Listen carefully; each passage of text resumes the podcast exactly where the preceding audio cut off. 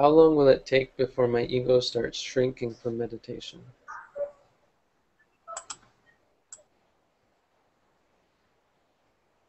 How long will it take?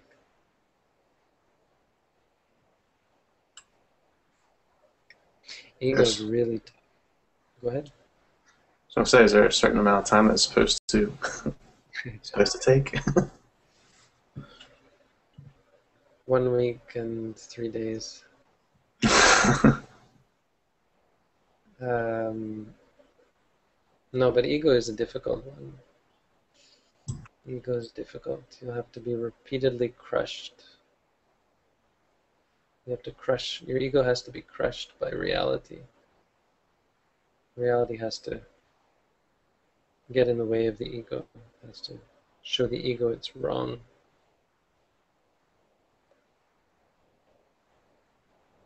As with everything, it comes gradually, and it should come from the very beginning of meditation. If you're practicing vipassana, it should come gradually. Every moment that you practice vipassana should be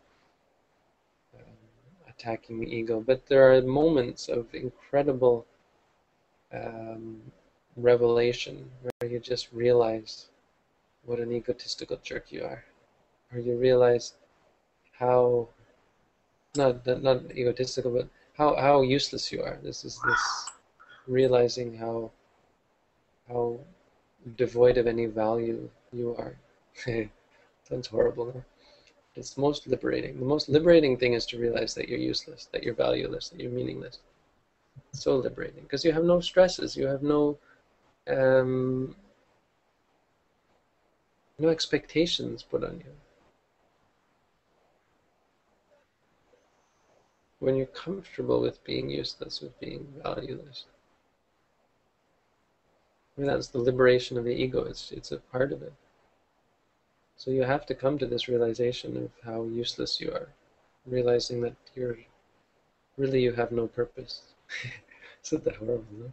It's true though. It's wonderful to be useless, to be valueless, to be meaningless.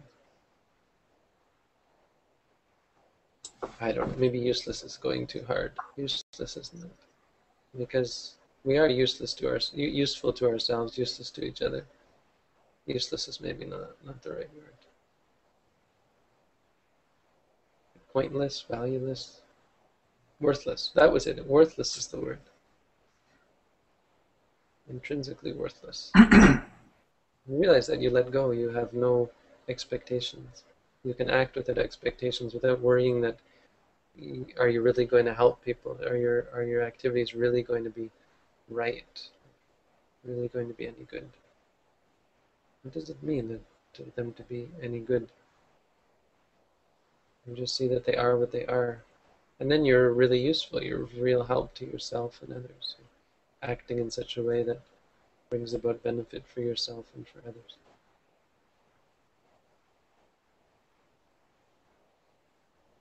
It's definitely when the aversion sets in and you look at why you don't want something, and you see I, and you see the ego.